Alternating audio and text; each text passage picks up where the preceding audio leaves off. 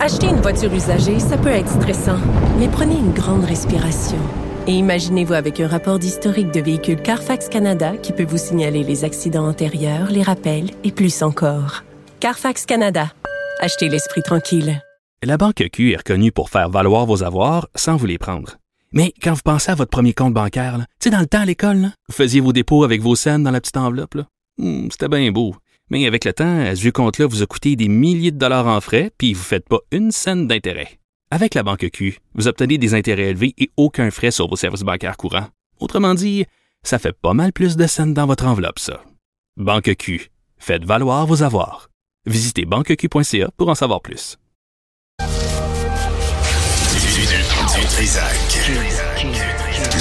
L'original.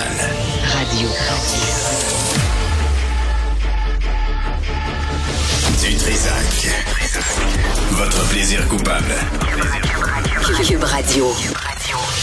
Bonjour tout le monde, Euh, bon vendredi 27 janvier 2023. J'espère que vous allez bien. Euh, vers 13 heures, euh, on va parler de mourir dans la dignité sans souffrir. Euh, il y a une lettre ouverte du, de la docteure Geneviève Dechaine qui est euh, médecin euh, de l'équipe palliative, euh, c'est à Verdun. Et euh, puis je pense qu'on peut, on pourrait faire mieux. Alors on va en parler vers 13h et vers midi, on aura Véronique Lavoie, cette maman qui a décidé de retirer sa petite fille de 9 ans de l'école parce que elle perd son temps, la pauvre. euh, et euh, les, les profs, euh, ben, des portes, des portes tournantes, c'est une, c'est l'autre, c'est un prof, c'est un remplaçant, c'est un suppléant. Euh, c'est le bordel dans la classe, il n'y a pas de discipline, c'est le chaos. La petite se fait intimider, donc elle a décidé de euh, de ramener euh, la petite fille à, à l'école et lui faire l'école à la maison. Donc, euh, on va on va comprendre. Puis, ça n'a pas l'air que personne cherche la petite. là. C'est comme, euh, c'est correct. Tu amène-la à la maison. Puis, au lieu de mettre euh, ces enfants-là là, là, à l'ordre un peu, là, puis des fois un peu de discipline. Quand même pas euh, pas un camp de concentration, mais tu sais, juste juste t'asseoir puis écouter le prof. Euh, ça, on va faire ça euh, au cours de l'émission, mais tout d'abord, Antoine Joubert est avec nous, chroniqueur pour le guide de l'auto. Antoine, bonjour. Bonjour. Alors, dans toute la série de choses qui augmentent dans la vie, maintenant, les bornes pour les voitures électriques, ça va augmenter aussi. Ben oui, écoute, fallait s'attendre à ça. Puis ça, il va, il va y avoir des hausses des coûts des tarifs du circuit électrique du Québec, comme il y a des hausses du carburant. Je te dis pas que ça va être aussi euh, en yo-yo que, que le coût de l'essence, là, mais c'est évident que plus il va y avoir d'utilisation de ces bornes-là, plus les coûts vont augmenter. Et je te dirais que sur une note plus personnelle, euh, j'utilise de plus en plus les bornes du circuit électrique personnellement au centre-ville de Montréal. Ben, euh, à côté du bureau, euh, tu le sais, Benoît, il y a quelques bornes Ouais. et elles sont de plus en plus occupées, donc Ouais. impossible pour moi de me recharger là. Euh, J'étais au Palais des Congrès euh, cette semaine, évidemment, pour le Salon de l'Auto. Euh, ce qui est un peu ironique, c'est qu'on a retiré toutes les bornes de recharge qu'il y avait sur Vigée pour le rêve. Euh, alors, euh, il n'y a plus moyen de se recharger de, de sur Vigée. Mhm. Et l'autre côté, ben, cette semaine, euh, comme il y a eu de la neige, les bornes étaient euh, euh, ensevelies sous la neige, pas moyen de se stationner là, donc il n'y avait pas de possibilité de se recharger là. Dans le palais des congrès, dans les stationnements, il y a quelques bornes, elles sont toutes occupées. Alors, on se rend compte que euh, il y a une utilisation de plus en plus fréquente de la grande majorité des bornes du réseau. Et ben, ça force circuit électrique à, à monter les prix. On va évidemment multiplier l'offre. Il n'y a pas besoin de te dire que euh, ce qu'on peut constater en ce moment, c'est que l'offre des bornes de recharge n'augmente pas au rythme du nombre de véhicules électriques qui s'ajoutent sur la route chaque jour. Non, mais, Alors, mais Antoine, moi, j'ai un soir, j'ai eu une mauvaise surprise. J'avais super avec un ami qui, que j'ai appris, il y avait aussi une voiture électrique. On était, sans le savoir, stationnés l'un derrière l'autre à une borne dans le coin de Crescent, dans ce coin-là. Là. C'est là dans l'ouest de la ville. Et euh, les deux, on avait une contravention parce qu'à Montréal, il faut payer aussi la place de stationnement en plus de la recharge. Ben oui, c'est sûr. Absolument. Et, Mais il y a des villes où c'est pas le cas, Antoine, euh, au Québec. Ben, à Montréal, c'est le cas. Ça, Ouais, je peux te le ça, dire. c'est clair. Moi aussi, je m'y suis, moi aussi, je m'y suis fait prendre. Euh, et, euh, et non, non, non, faut que tu payes quand même ton, euh, faut que tu payes quand même ton stationnement plus la borne de recharge. Et puis, euh, ben, c'est drôle parce que je discutais avec quelqu'un hier. Évidemment, les tarifs varient selon la borne. hein. Il y a des tarifs, des fois, ça va être un dollar. Euh, Je parle du niveau 2. Ouais. Il y a des tarifs, ça va être un dollar l'heure. Sinon, des fois, ça va être des tarifs à 2,50 fixes. Euh, ce que j'aime moins parce que euh, quand c'est un tarif fixe, ça ne force pas les gens à euh, se débrancher lorsque la voiture est pleinement chargée. Parce que euh, si, si tu stationnes, ça te prend trois heures à charger ta voiture, tu es stationné là huit heures. euh, Pendant cinq heures, ta voiture est branchée pour rien. Ben oui.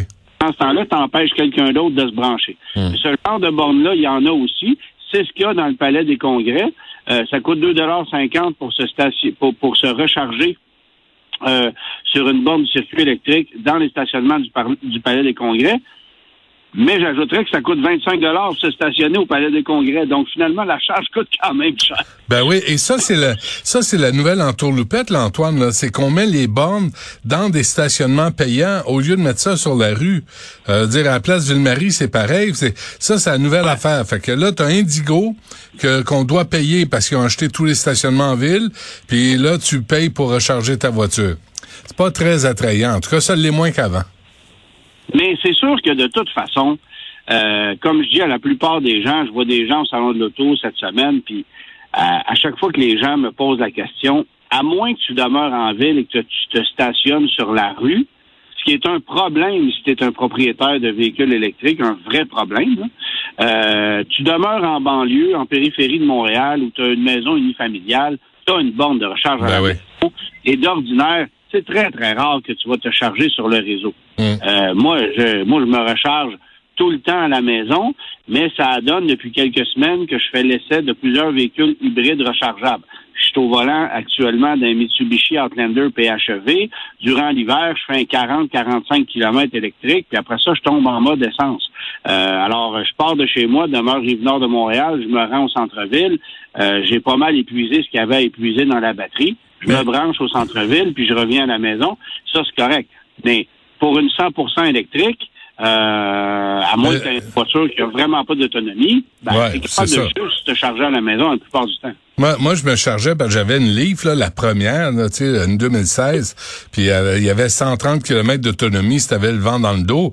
Mais, euh, mais ta, mais ta Mitsubishi, Antoine, là, est-ce que est-ce que c'est un véhicule qui vaut la peine? Si t'as juste 40 ou 50 km d'autonomie électrique, est-ce que vraiment ça vaut la peine de débourser plus pour avoir ce petit extra?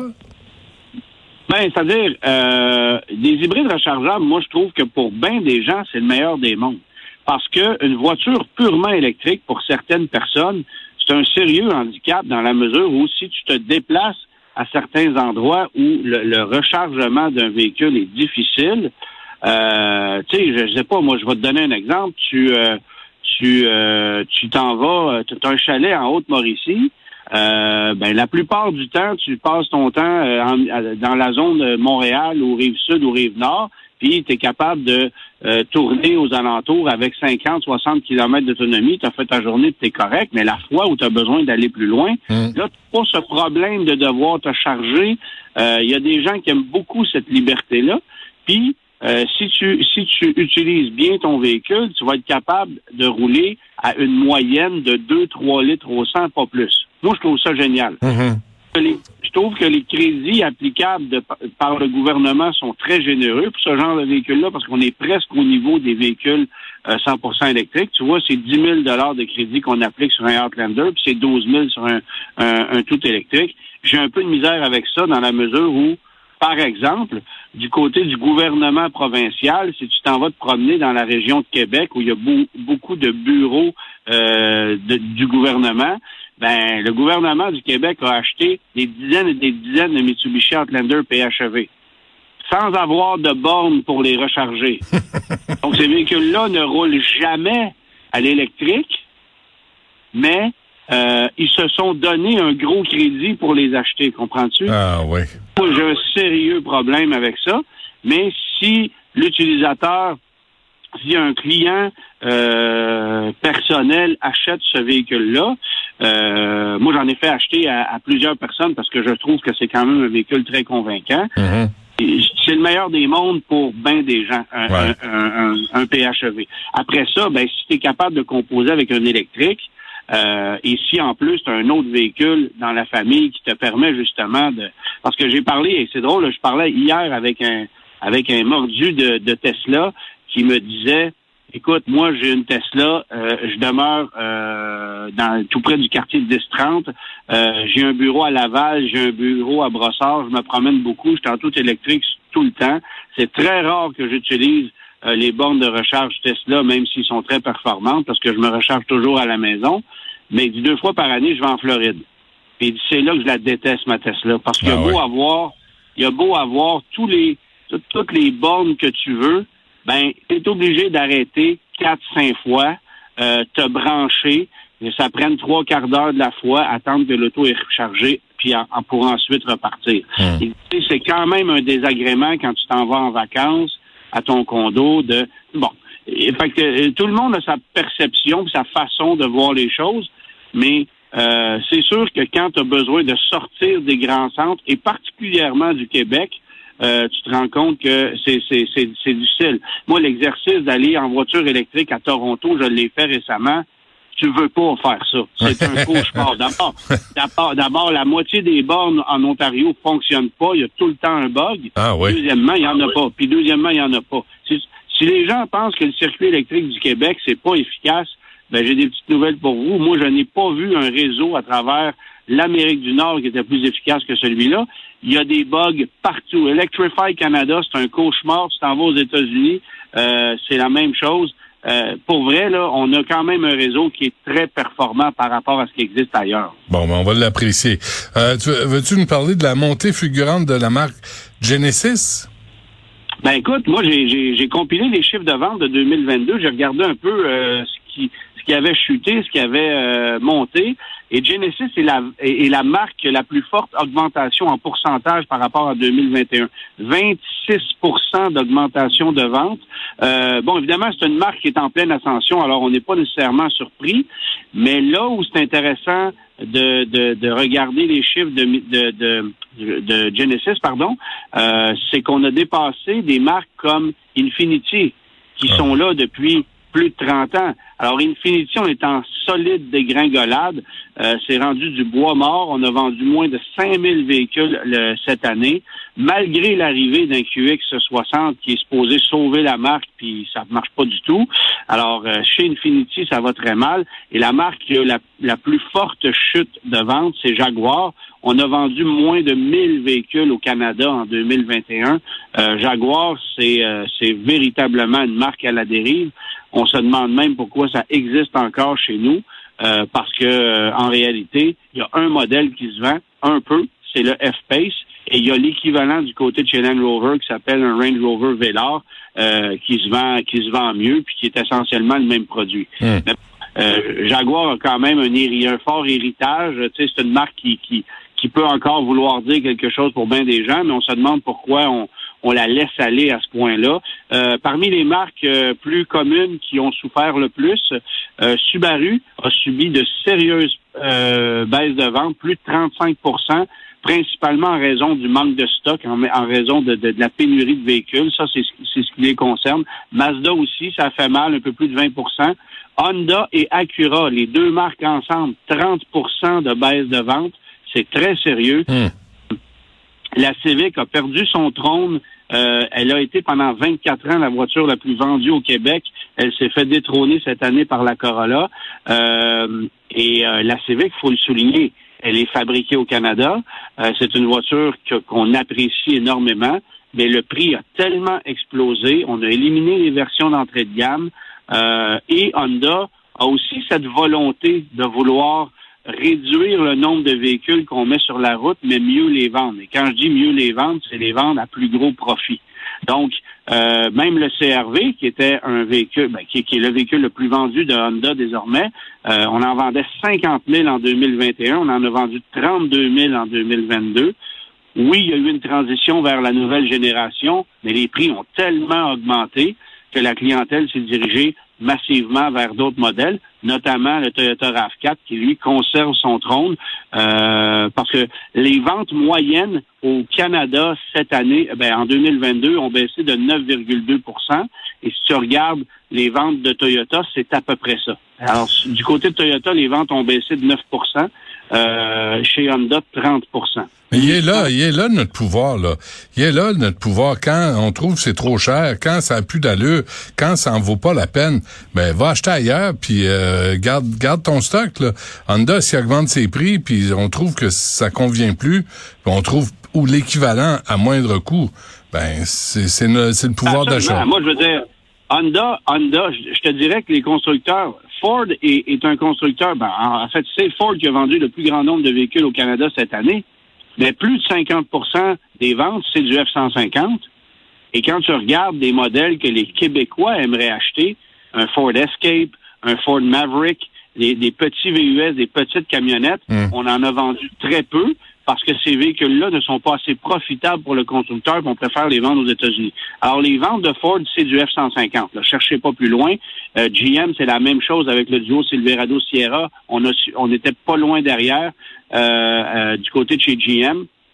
Ram, euh, Ram, c'est la même chose. Plus de 75 000 Ram qui ont été livrés au pays. Ça, c'est des pick-up série 1500 avec des moteurs V8, des moteurs V6.